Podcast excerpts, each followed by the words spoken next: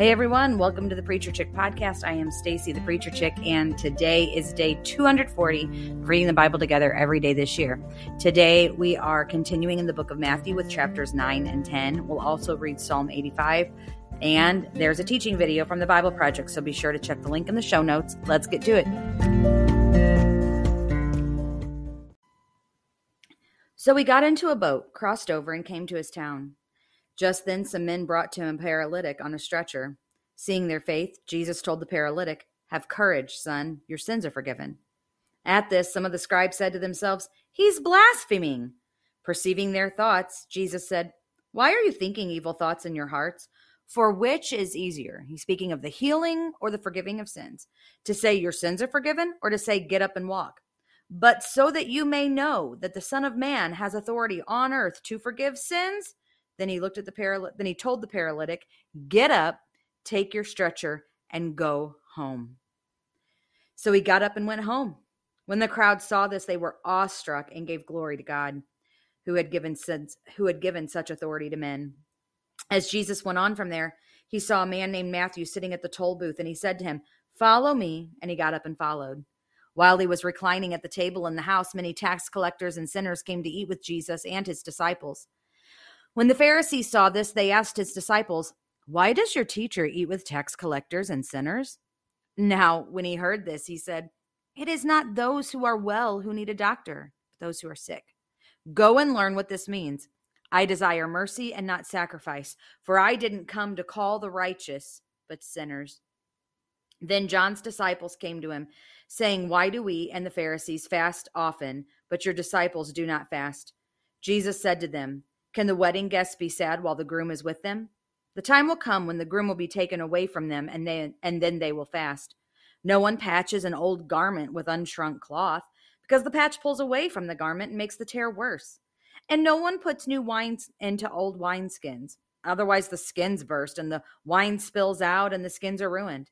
No, they put new wine into fresh wineskins and both are preserved. As he was telling them these things, suddenly one of the leaders came and knelt down before him, saying, My daughter just died. But come, lay your hand on her, and she will live. So Jesus and his disciples got up and followed. Just then, a woman who had suffered from bleeding for 12 years approached from behind and touched the end of his robe, for she said to herself, If I can just touch his robe, I'll be made well. Now, listen, so remember the according to the old law, the old covenant, all of the statutes and all of these things, a woman with an issue of blood, well anybody with an issue of bleeding, but let's talk about a woman. She basically had her period for 12 years. And um, she would have been considered unclean. She would have had to have gone to a corner of the home away from everyone else. She wouldn't have been able to eat meals with her family. She wouldn't have been able to be touched by her family. She wouldn't have been able to do anything but shout across the house. She would have had to have gone out to do any errands she may have had to do when no one else was in the streets, or she would have to cross on the other side and shout unclean so that people wouldn't come near her. Like this was this woman's life. And she sees Jesus. She hears about all the things he's been doing. And she's her faith is if I just touch his his robe, I I know I'll be okay. It says, Jesus turned and saw her. Have courage, daughter, he said. Now that even is huge. The term daughter would have been reserved for for literal um, family special relationships. And Jesus saw her and he called her daughter. This would have set so many people back on their heels. He said, Your faith has saved you. And the woman was made well from that moment. When Jesus came to the leader's house, he saw the flute players and a crowd lamenting loudly. They were grieving. Leave, he said, because this girl is not dead but asleep and they laughed at him. Friends, sometimes the world is going to laugh at us. Our faith is going to confuse them. Our hope is going to astound them. And what people don't understand, they typically mock. Sometimes the world's going to laugh. After the crowd had been put outside, he went in and took her by the hand, and the girl got up. The news of this spread throughout that whole area. I bet it did. As Jesus went on from there, two blind men followed him, calling out, Have mercy on us, son of David.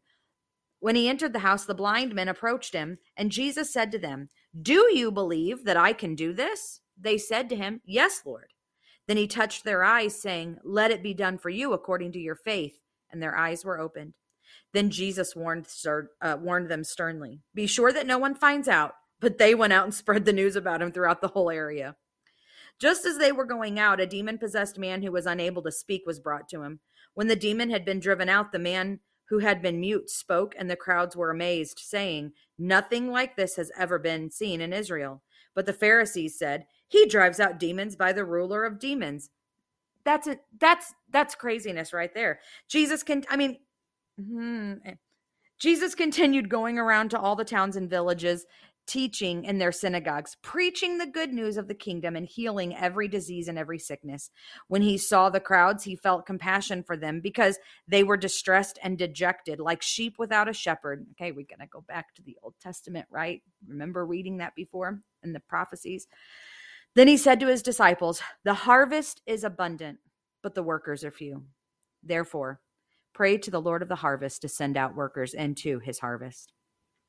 Summoning his 12 disciples, he gave them authority over unclean spirits to drive them out and to heal every disease and sickness. These are the names of the 12 apostles. First, Simon, who is called Peter, and Andrew, his brother, James, the son of Zebedee, and his bro- and John, his brother, Philip and Bartholomew, Thomas and Matthew the tax collector, James, the son of Alphaeus, and Thaddeus, Simon the zealot, and Judas Iscariot, who also betrayed him. Jesus sent out these 12 after giving them instructions. Don't take the road that leads to the Gentiles, and don't enter any Samaritan town. Instead, go to the lost sheep of Israel. As you go, proclaim, The kingdom of heaven has come near. Heal the sick, raise the dead, cleanse those with leprosy, drive out demons. Freely you received, freely give. Don't acquire gold, silver, or copper for your money belts. Don't take a traveling bag for the road, or an extra shirt, sandals, or a staff for the worker is worthy of his food. When you enter any town or village, find out who is worthy and stay there until you leave. Greet a household when you enter it, and if the household is worthy, let your peace be on it. But if it is unworthy, let your peace or let your peace return to you. If anyone does not welcome you or listen to your words, shake the dust off your feet when you leave that house or town. Truly, I tell you, it will be more tolerable on the day of judgment for the land of Sodom and Gomorrah for that town. Whoa. Look, I'm sending you out like sheep among wolves. Therefore, be as shrewd as serpents and as innocent as doves. Beware of them, because they will hand you over to local courts and flog you in their synagogues. You will even be brought before governors and kings because of me to bear witness to them and to the Gentiles. But when they hand you over, don't worry about how or what you are to speak. For you will be given what to say at that hour, because it isn't you speaking, but the Spirit of your Father is speaking through you. Brother will betray brother to death and a father his child. Children will, children will rise up against parents and will and have them put to death. You will be hated by everyone because of my name, but the one who endures to the end will be saved. When they persecute you in one town, flee to another. For truly I tell you, you will not have gone through the towns of Israel before the Son of Man comes. A disciple is not above his teacher, or a slave above his master. It is enough for a disciple to become like his teacher and a slave like his master. If they called the head of the house Beelzebul, how much more the members of his household? Therefore, don't be afraid of them, since there is nothing covered that won't be uncovered, and nothing hidden that won't be made known. What I tell you in the dark, speak in the light. What you hear in a whisper, proclaim on the housetops.